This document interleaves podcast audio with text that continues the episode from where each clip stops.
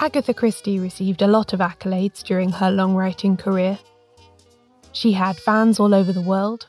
Her books sold thousands upon thousands of copies and mostly received good reviews. And in 1971, she was made a Dame by the Queen for her services to literature. But one of her most prized compliments was actually in response to her very first novel, The Mysterious Affair at Styles which was published in 1921. This novel has the rare merit of being correctly written, a reviewer in the Pharmaceutical Journal declared. Since this was a whodunit with a clever, unusual poisoning plot, Christie was very proud that it had been praised and her use of science endorsed by the prestigious academic journal published by the Royal Pharmaceutical Society. Unlike other crime novelists who littered their pages with so called untraceable poisons and mysterious compounds, it seemed to suggest that here was a novelist who really knew her stuff when it came to chemicals that can kill people. And indeed, she did. Before Agatha Christie was a detective novelist, she was a hospital dispenser and her experience in that role would go on to exert a great influence over her fiction for decades to come.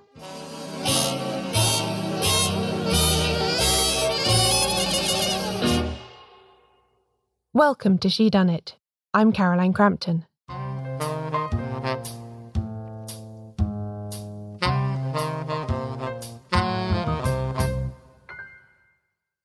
Agatha Christie wasn't exactly groomed for a high flying career in science. Indeed, few women in Britain were when she was a teenager in the first decade of the 20th century. University degrees for women was still a hotly contested topic within higher education, and women doctors had only really very recently won the right to qualify and practice medicine freely. Although her older sister Madge was sent away to school, Agatha was educated at home with her parents in Devon. According to Christie biographer Janet Morgan, her mother Clara had some rather esoteric ideas about homeschooling, including the notion that children shouldn't be taught to read until they were eight years old because delay was better for the eyes as well as the brain.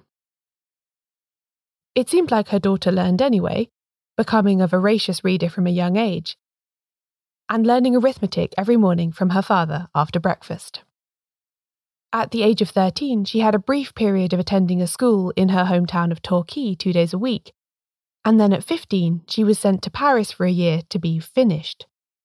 But in neither case is it likely that she spent much time learning even the most general science, let alone chemistry. But for Agatha Christie, as for so many women, the First World War changed everything. She was almost 24 when Britain entered the war in 1914.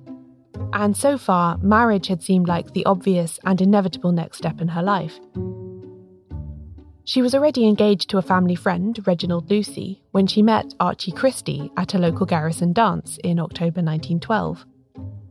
Their whirlwind romance superseded all her previous attachments, and it was only the cautioning voice of her mother that prevented them from getting married mere weeks after they met. During their two year engagement, Archie qualified as a pilot and joined the Royal Flying Corps, which meant that he was part of the 1st British Expeditionary Force and was deployed to France as soon as the war began. Agatha, meanwhile, joined the Voluntary Aid Detachment in Torquay and worked as a ward maid, scrubbing floors and helping the nurses and doctors care for the wounded soldiers arriving on boats from the front. It was her first time working in a professional setting, albeit as a volunteer, and it exposed her to the daily working life of a hospital in a way she would never have encountered in peacetime. Agatha and Archie got married in Bristol on Christmas Eve 1914 while he was on leave, but he had to return to his unit almost immediately, and she went back to her hospital work. Although being busy and useful undoubtedly helped with the anxiety she felt at a very chaotic time, it does seem like Agatha Christie wasn't necessarily cut out for nursing that she hated nursing, absolutely detested it. And so a friend suggested to her that she might prefer working in the dispensary, making up all of the pills and the potions that would be prescribed to the recovering soldiers. This is Dr. Kathryn Harkup, a chemist and the author of A is for Arsenic The Poisons of Agatha Christie. She wrote a whole book about just how accurate and extensive Agatha Christie's knowledge of poisons was. And she's also explored in detail how crucial this wartime period was for developing Christie's interest in the topic. But before we get to that, it's first worth understanding exactly what a dispenser is and how you might become one in 1915. She had to study to do this. You don't just, you know, stick your name on the list and you get the job. This is a very difficult, precise job. You have to know what you're doing because this is the days before prepackaged pills and, you know, stock solutions and the rest of it. So she studied very hard. She studied theoretical chemistry, also the practical side of actually making pills and lotions. So she had an awful lot of knowledge at her fingertips from this particular era. Being a dispenser in a big hospital at this time, like Christie was, was really a very responsible and skilled job. It's no wonder she had to pass exams before she was allowed to do it. Dispensers didn't just reach for packets off the shelf and pass them over.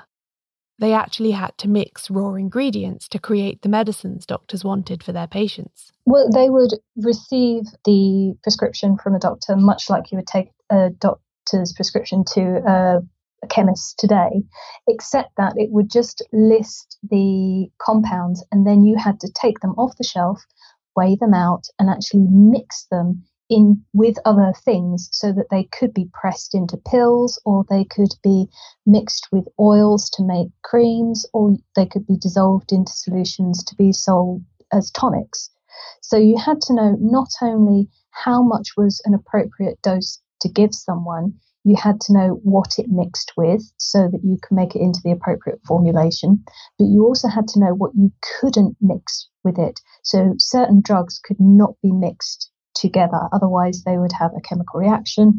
While scientific knowledge was obviously extremely important to this work, there was also a subtler, almost artistic side to it. One of the books that she studied for her exams was called The Art of Dispensing, and it really was an art. Not only was all the this theoretical knowledge that she had to bring to bear, but there was a skill in making these pills so that they didn't crack or they weren't soft, and mixing um, creams so that they wouldn't separate.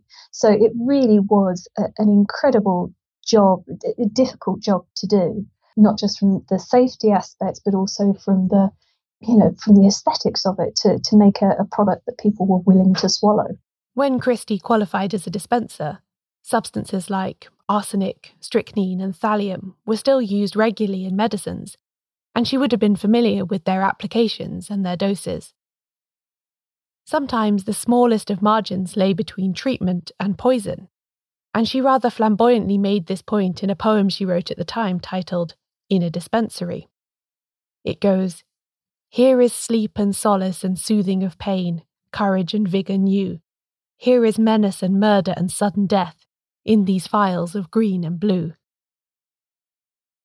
While it all sounds very exciting and dramatic to me as a layperson, what with the constant danger of accidental or even deliberate poisonings, Christie makes clear in her autobiography that work as a volunteer dispenser wasn't often very thrilling. There was hardly anything to do but sit around in a room surrounded by poisons, she said. With her siblings and her mother, Agatha had always written stories while she was growing up. And at some point during her teens, her older sister Madge had challenged her to write a detective story of her own. This idea came back to her during her bored hours in the dispensary, and she decided to give it a go. Inspired, no doubt, by all the death filled bottles at close proximity, she settled on a poisoning plot and fixed on a retired Belgian policeman as her detective, who was in England as a refugee because of the war. She finished it in a burst of productivity while on a short holiday from her job at Dartmoor, and eventually sent it off to a few publishers. It received a few initial rejections, and I think she forgot all about it. She had other things on as life restarted after the turmoil. Archie came home, the war ended, she had a baby, they moved into a flat in London, and so on. But then in 1919, the publisher John Lane from Bodley Head asked her to come in for a meeting to discuss the manuscript she'd sent in on spec two years before. Looking back with greater wisdom later in her career, Agatha felt that the contract she was offered wasn't as lucrative as it could have been.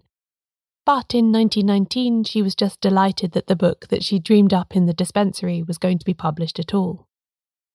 In 1921, therefore, readers in the UK were able to buy the very first Agatha Christie, The Mysterious Affair at Styles. And there'll be more on that after the break. In History's Secret Heroes, Helena Bonham Carter shines a light on extraordinary stories from World War II. This is a series that tells the tales from the Second World War that are unjustly less well known than the oft repeated histories of that time.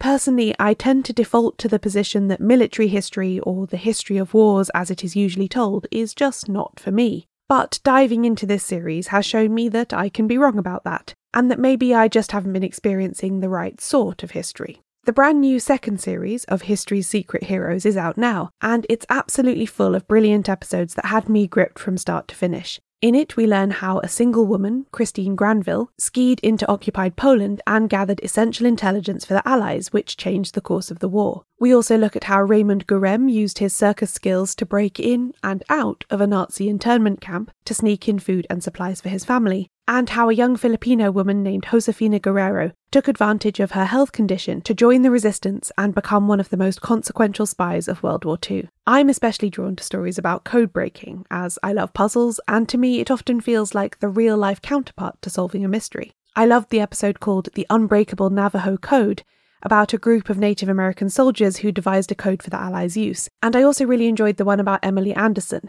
an Irish cryptanalyst who worked both at Bletchley Park in the UK and then in Cairo to decrypt vital intelligence. Helena Bonham Carter voices all of these episodes in a way that makes you feel like they're just being whispered directly into your ear by someone who really knows how to tell a dramatic tale to full effect. There are experts interviewed, but also friends, family members, and witnesses, so each story feels personal and intimate as well as historically significant. Episodes will be released on Mondays wherever you get your podcasts. But if you're in the UK, you can listen to the full series now, first on BBC Sounds.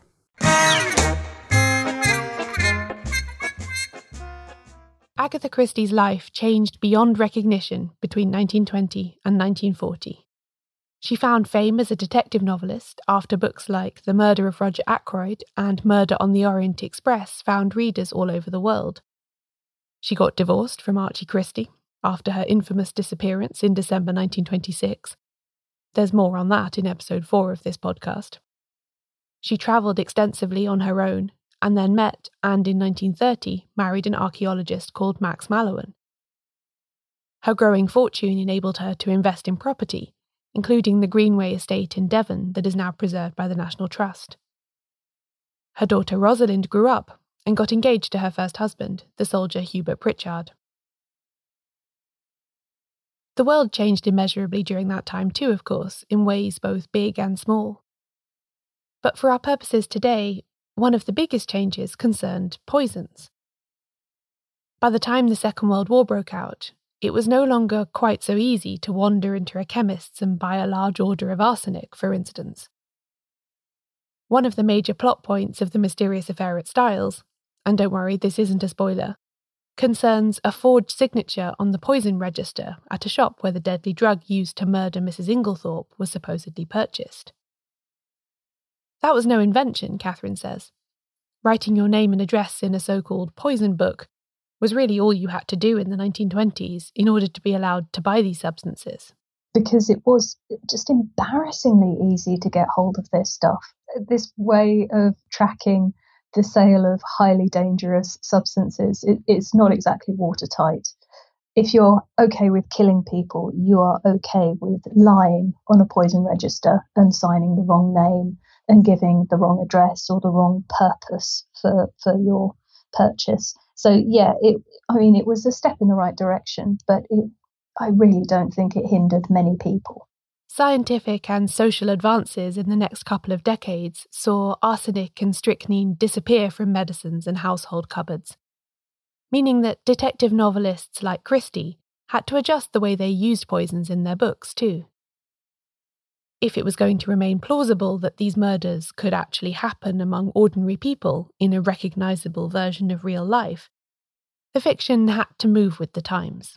So she was very up to date with this. And it was interesting that poisons that she might have used at the beginning of her career were less relevant later on. So you couldn't just drop arsenic into the soup when she was writing in the late 60s because it wasn't that easy to get hold of. Whereas in the 1920s, it was frighteningly everywhere.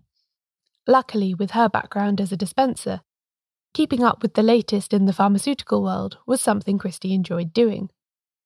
She collected medico legal textbooks and sometimes corresponded with experts about ideas she had for new poisonings. After the outbreak of the Second World War, her husband Max was posted to North Africa with the Royal Air Force, and Christie was on her own in London. She volunteered again as a dispenser, and after updating her qualifications, worked at least two days a week at University College Hospital. A lot had changed since her first stint in the dispensary in Torquay. Lots more medicines now came prepackaged, so the art of creating pleasing pills was far less in demand, for one thing. Many treatments had moved on too, so this work allowed Christie to see firsthand the new developments and the new ways that hospitals worked. As Kathryn points out in her book, A is for Arsenic, the war was actually a tremendously productive period for Christie as a writer, too. She completed 12 novels during this time, including several books with ingenious and horrifying poisoning plots, such as 1942's Five Little Pigs. The remarkable thing about Christie's use of poisons, Kathryn says, is how very strict she was about getting the science behind them right. After all, she was writing fiction. How bad could it be if she altered a symptom or two because it served her plot better? She almost never bent the rules regarding chemistry or science, which is an astonishing feat. And she is, I think, actually a remarkable science communicator because she can put across very accurate science in a very accessible, easy way that people just digest readily. So she's under no obligation, no crime writer is under any obligation to stick to the facts. This is fiction. You can make things up as you wish. But the fact that she almost never did, I think, is to her enormous credit. And I, I realize that there's very, very few people like me who appreciate that. But it makes it so much nicer when we read a book and realize that, oh my God, they did their homework. Oh my God, this is really how it could happen. Over the course of her career, Christie far preferred using poison as a murder weapon than, say, guns. She freely admitted that she knew very little about ballistics. She even ended up slyly apologising in a later novel via her detective novelist character Ariadne Oliver for an inaccuracy in the length of the blowpipe in 1935's Death in the Clouds.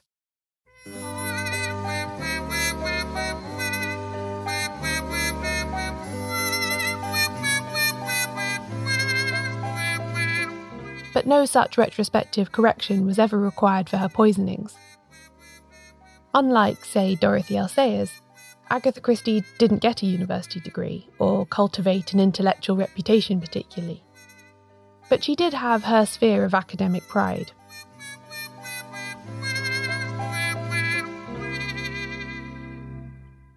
It's really no wonder that she cherished that early review from the Pharmaceutical Journal. It was recognition from experts that she was an expert too.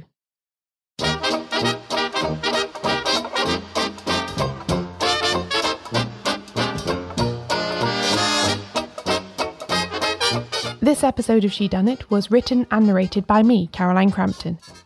You can find out more about the podcast and everything it covers at shedunnitshow.com, where there are also transcripts of every episode. Shedunnit is edited by Ewan McAleese, production assistance from Leandra Griffith, member support for the Shedunnit Book Club from Connor McLaughlin. Thanks for listening. I'll be back soon with a new episode.